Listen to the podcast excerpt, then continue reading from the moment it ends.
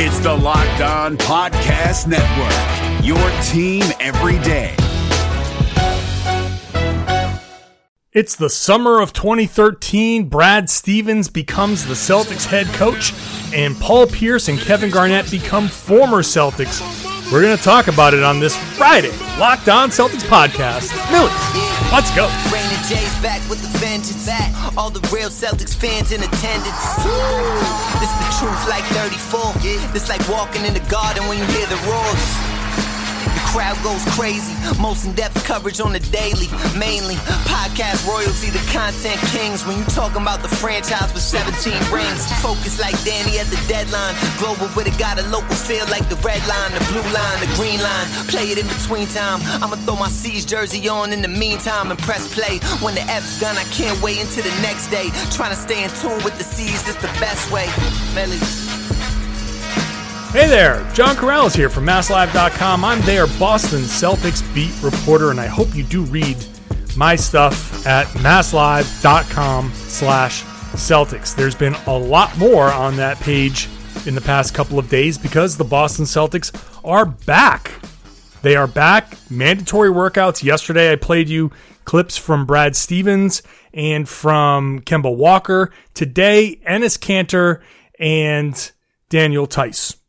Coming up in segments two and three, the discussion about the summer of 2013. We're continuing our historical deep dive.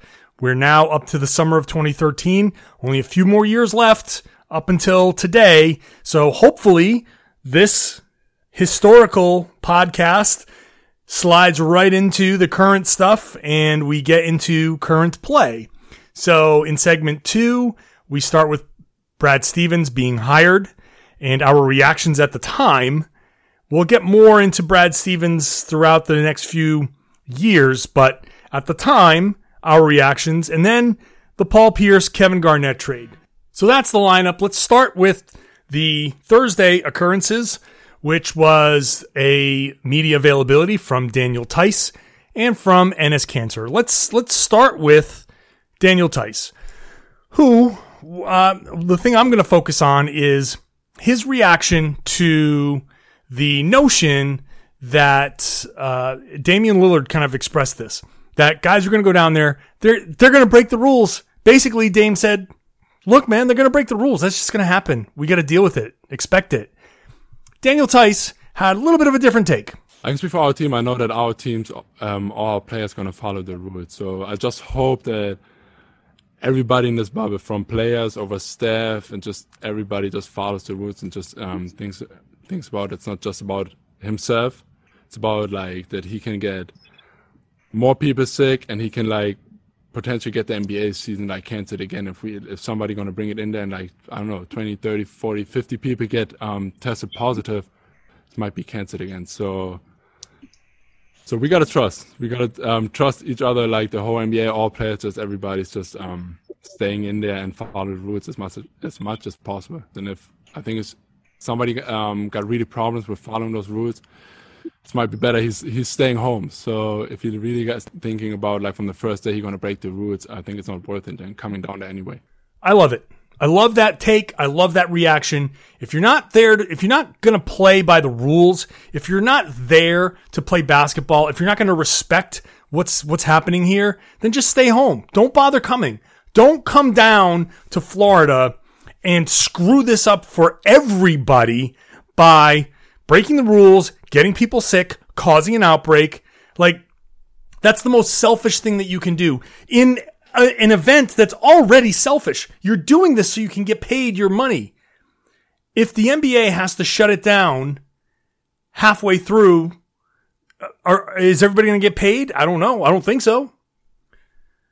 But this is this is perfect. I I feel like this is the take of a man who's making five million dollars non-guaranteed. Like his his next contract next year, five million dollars non-guaranteed. Compared to Damian Lillard, who's rich, like done. He's his he's set for life.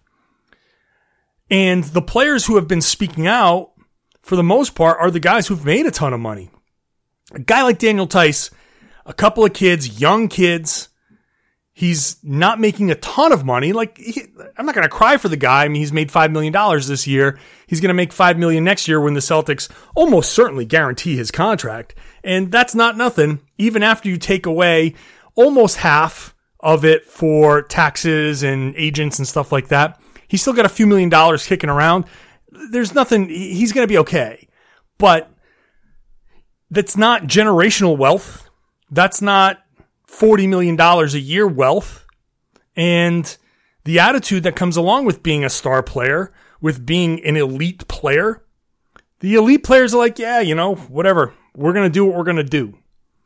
And that's not to say that Damian Lillard's going to go break the rules, but I think his attitude is just like, it's, it's, he sees it from a different perspective. Daniel Theis is down there to play basketball. Daniel Theis wants to get all of his money because that means something. He's trying to provide for his family and he's trying to set his kids up for life. You know, like if you're a parent and you've got, I don't know how, how young his kids are. I want to say they're like probably his daughter, I think is like three, four, something like that. Very young. And they, they have like a newborn, a very young baby. So he's got young kids.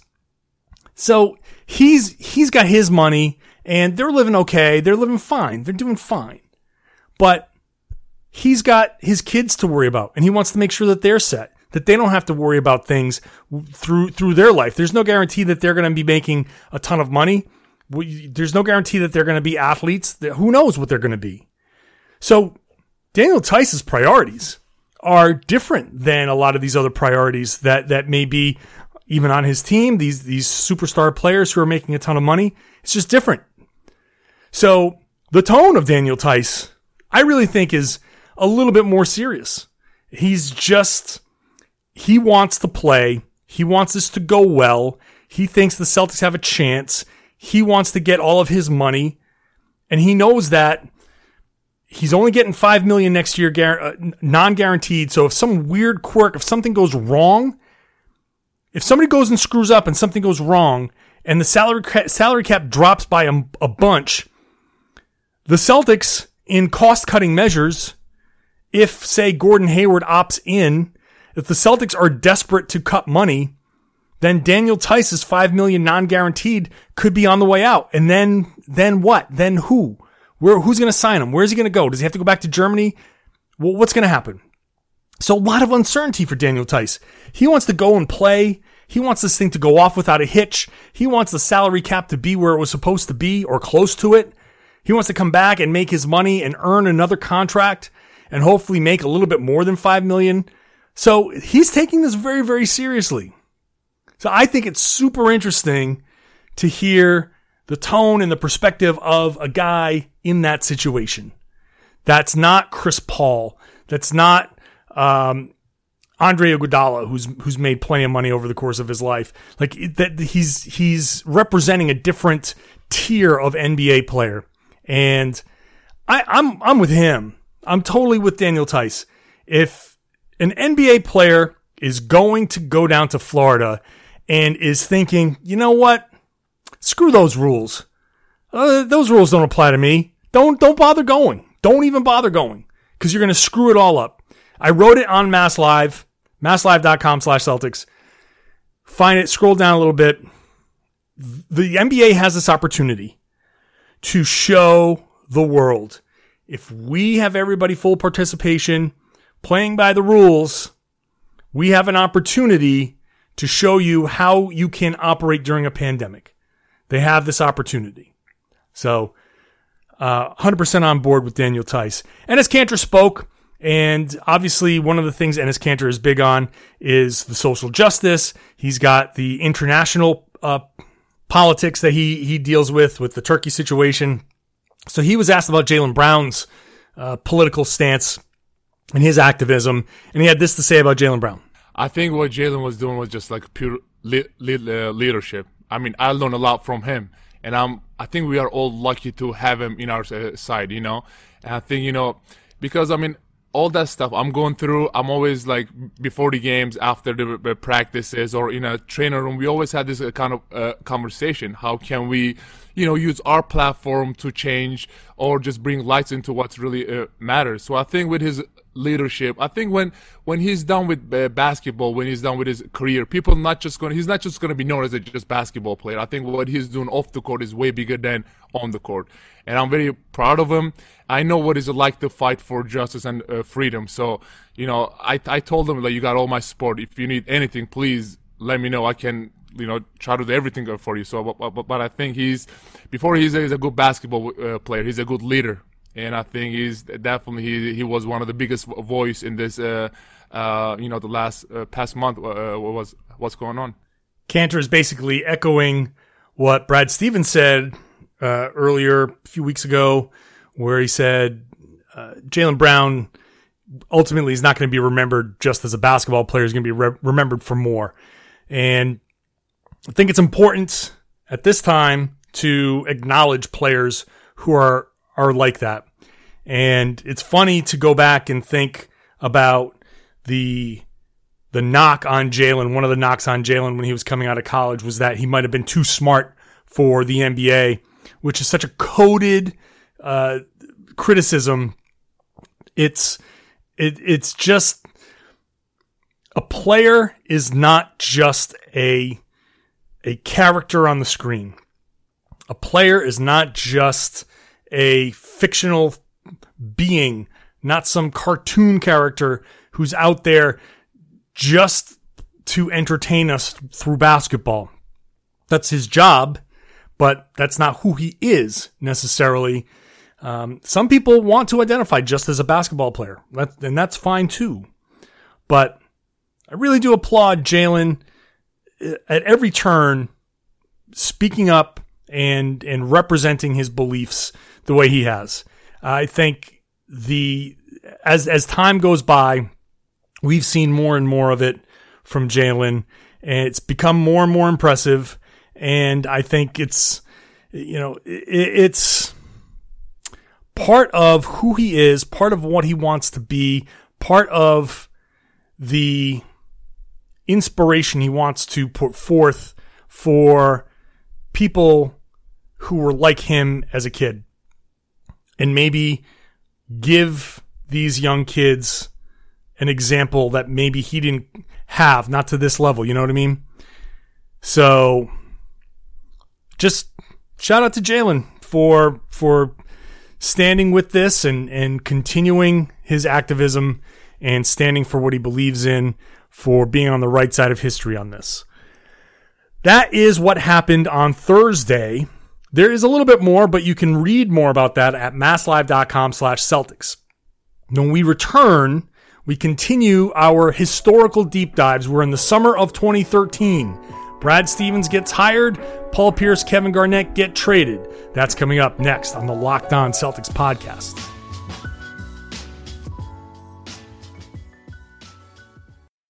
NFL teams making bold final moves before the start of the season. From our local experts to your ears, these are the biggest stories on the Locked On Podcast Network.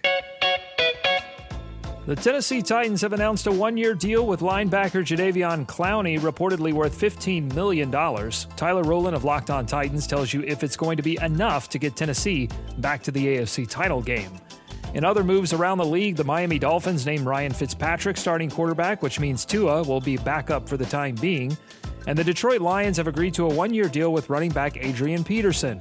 Peterson was released by the Washington football team last Friday. For more NFL news and analysis, subscribe to the new Peacock and Williamson NFL show and listen to a brand new lineup on Locked On NFL. They'll have division previews every day this week. Local experts on the biggest stories. It's the Locked On Podcast Network, your team every day. You're up to date on your favorite team, but what about the competition? Here we go! John Hollinger and Nate Duncan are evaluating every bubble contender on Hollinger and Duncan. Rejecting the Screen goes behind the scenes with in depth interviews, and the Locked On NBA podcast is recapping games daily. Let the Locked On NBA network of podcasts take care of your NBA bubble scouting reports. Hollinger and Duncan, Rejecting the Screen the Locked On NBA podcast. Subscribe to the best trio of NBA podcasts on the planet, wherever you get your podcasts.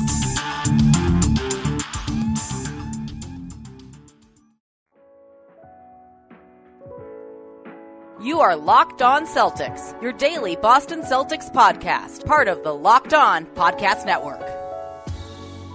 So Doc Rivers on June 3rd goes to the Clippers. On July 3rd, Brad Stevens is the new head coach of the Boston Celtics. July 3rd, 2013. I remember specifically, I was in New York at the time.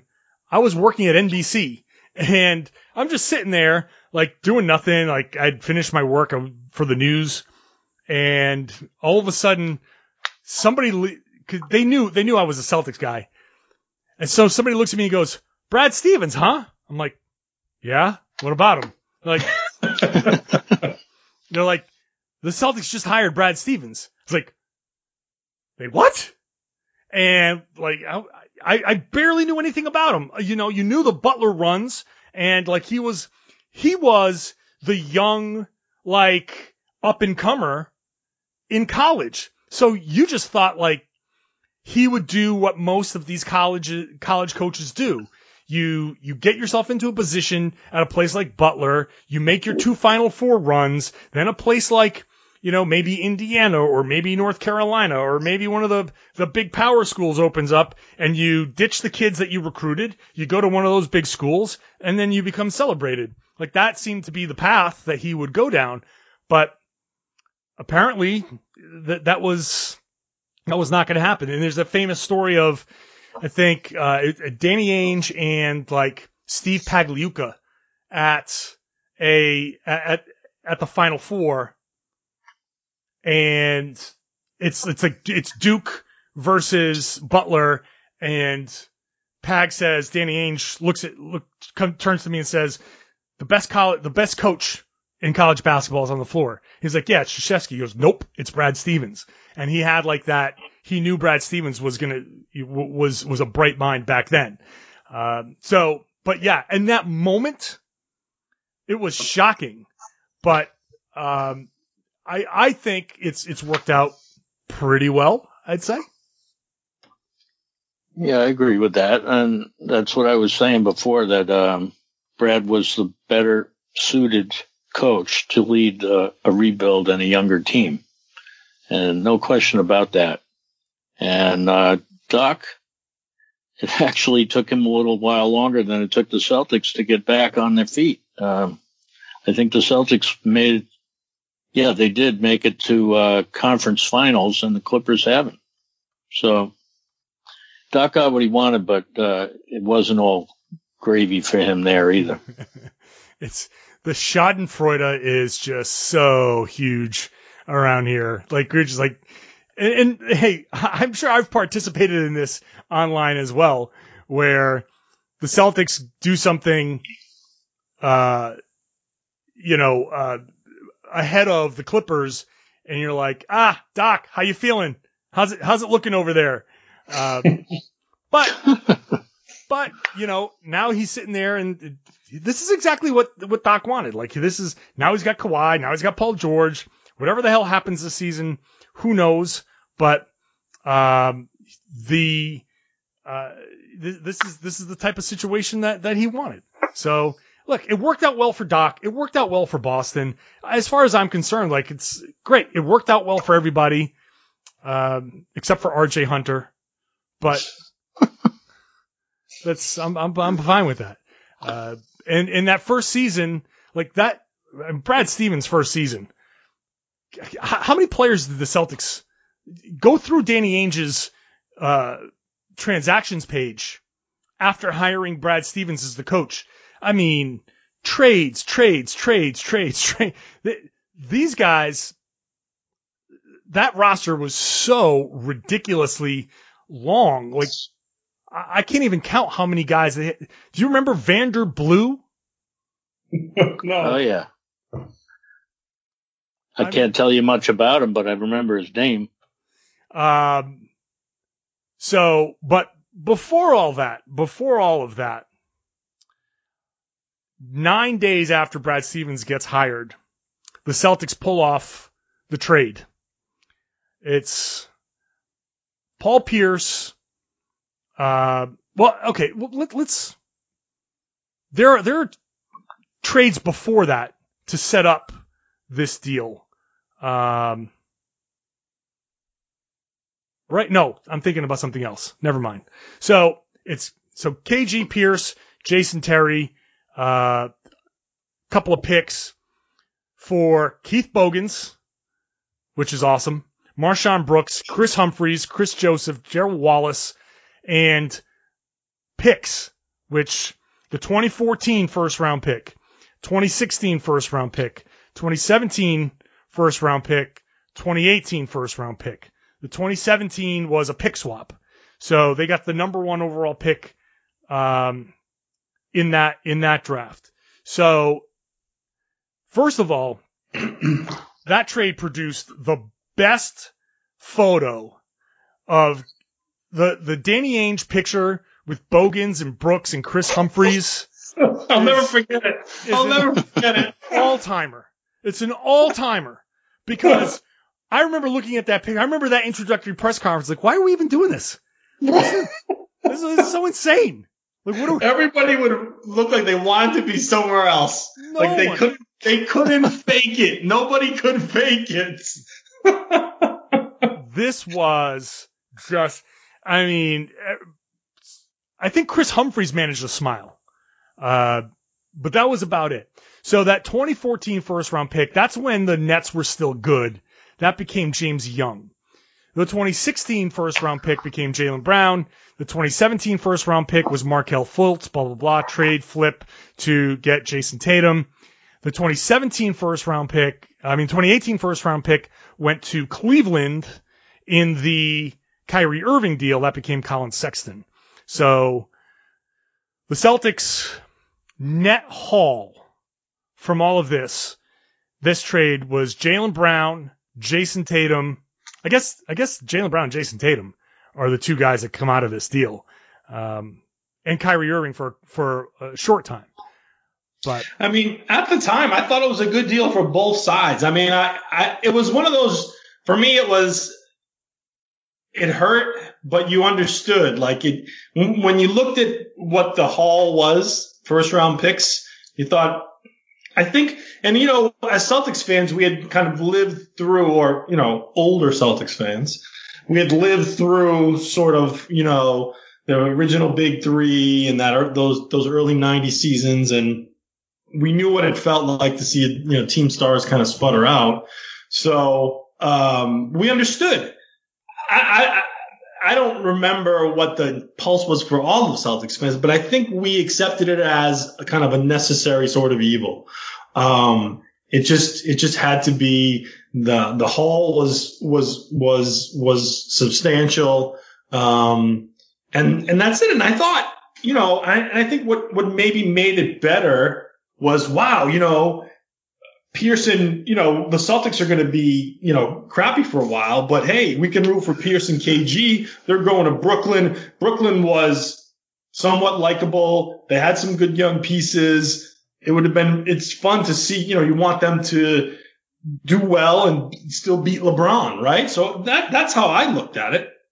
I thought it was a good deal for both sides. I could possibly root for Brooklyn and then while, you know, while the Celtics are, are tanking and, and, and kind of accumulating their assets and draft picks. I don't remember being heartbroken or pissed off. Uh, I was, um, I wouldn't call it heartbroken, but I was sad that Paul Pierce wasn't going to finish his career as a Celtic because that was the one thing I wanted out of that. I understood the reason for the trade and I, I liked what came back, but I just felt like we missed out uh, a chance to really have Pierce finish out as a career Celtic. But in a way, he did get all the love anyway because he came back. He made the three pointer with the Clippers on his last appearance. He got his number retired. It all worked out in the end for him, and, and he was successful even when he wasn't in Boston.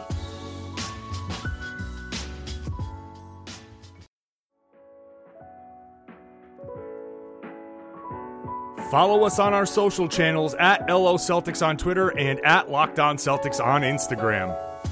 During that season when Garnett and Pierce played for Brooklyn, I went to a game down in Brooklyn. Celtics played against them. And you know, the Brooklyn fans really thought they put one over on the Celtics. The, during that game, Pierce and Garnett did something. They made a play. Uh, fans got all charged up and there was a timeout. And during the timeout, the fans started chanting, thank you, Boston. Thank you, Boston.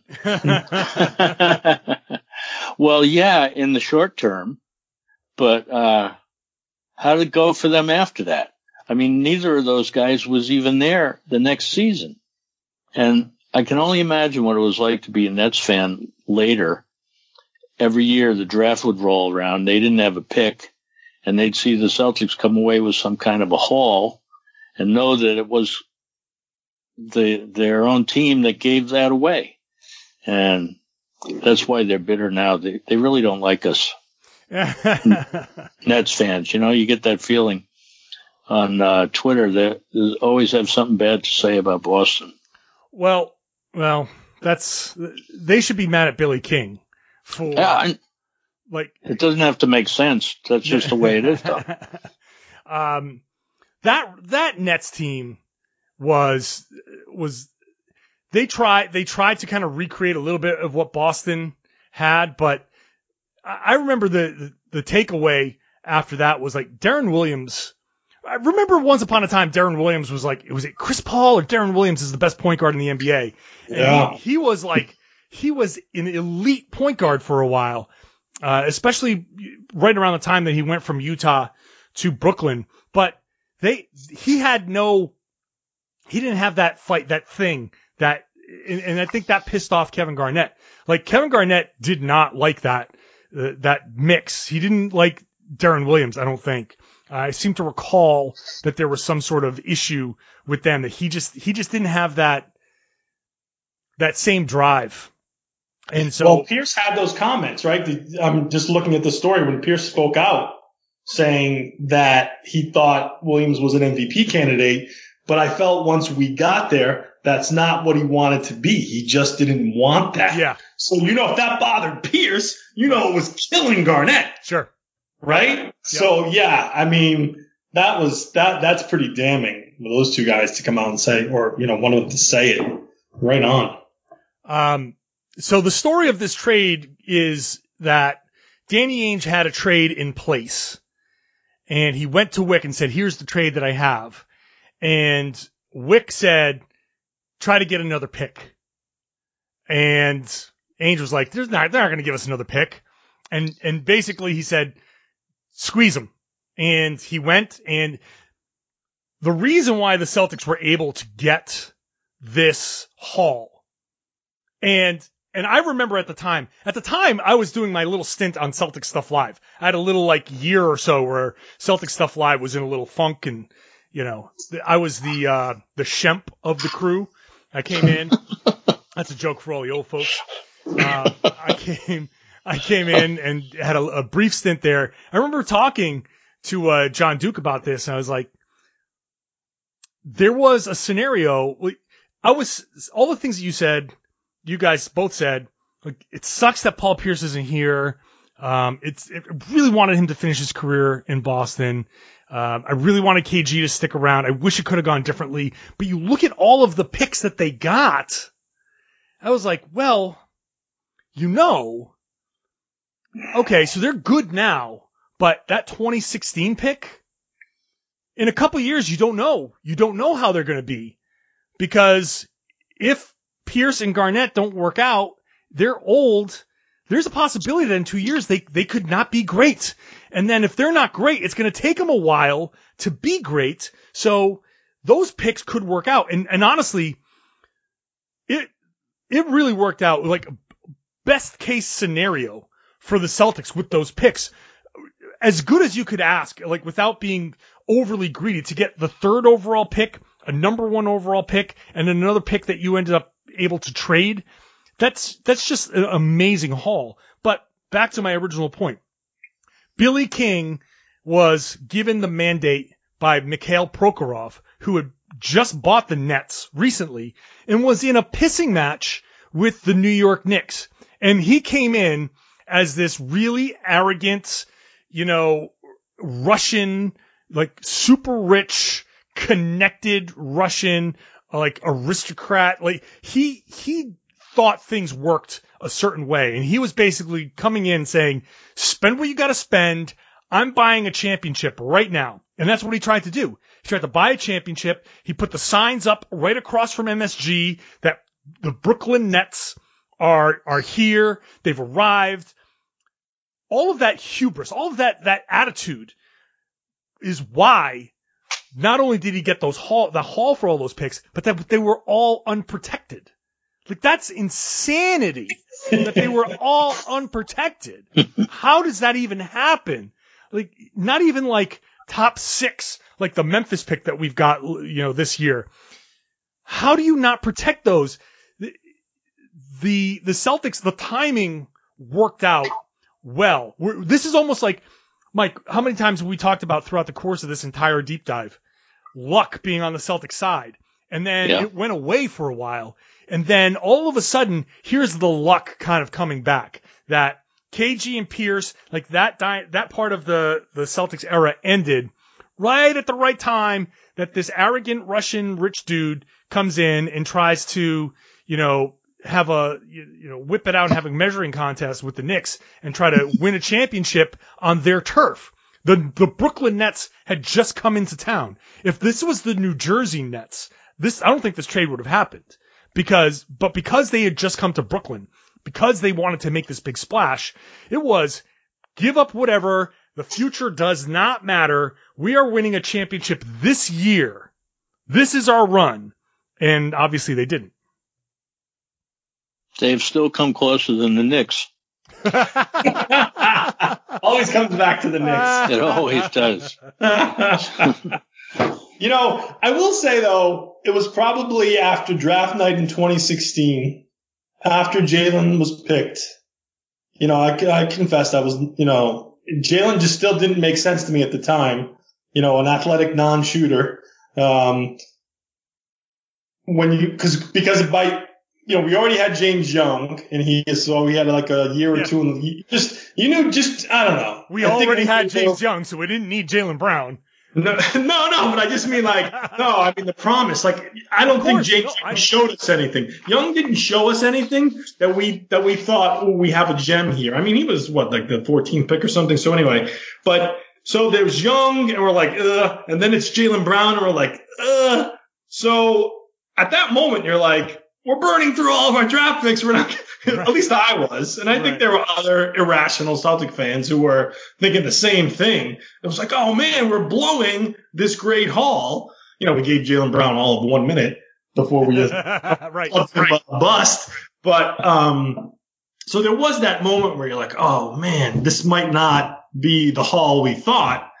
And now, you know, here we are four years later and we're just, you know, we got our feet up and we're just, you know, just we're laughing, you know, we're laughing at, at the Nets and we will forever. Um, after this, you know, this duo brings us these three championships. But yeah, for me anyway, I was a little, you know, I was like, oof, I don't know. So, I mean, maybe that's Yeah. just the cynic in me. when, when we get to 2016 and the drafting of Jaylen Brown, we can talk about why and and the the trades that we thought the Celtics were going to make. Like that, so much of that immediate reaction was because Celtics fans were looking for trades and the, Jimmy Butler. Right, exactly, exactly. But we'll talk about that when it happens. Right now, we're in 2013, and the Celtics have all of these unprotected picks and all of this promise, and but it comes at the cost of Pierce and Garnett. And there's that famous picture that that SI uh, cover. Uh, was it? I forget. It was like who, who wants to face these guys or yeah. yeah, something like that. Um, it sucked. It sucked.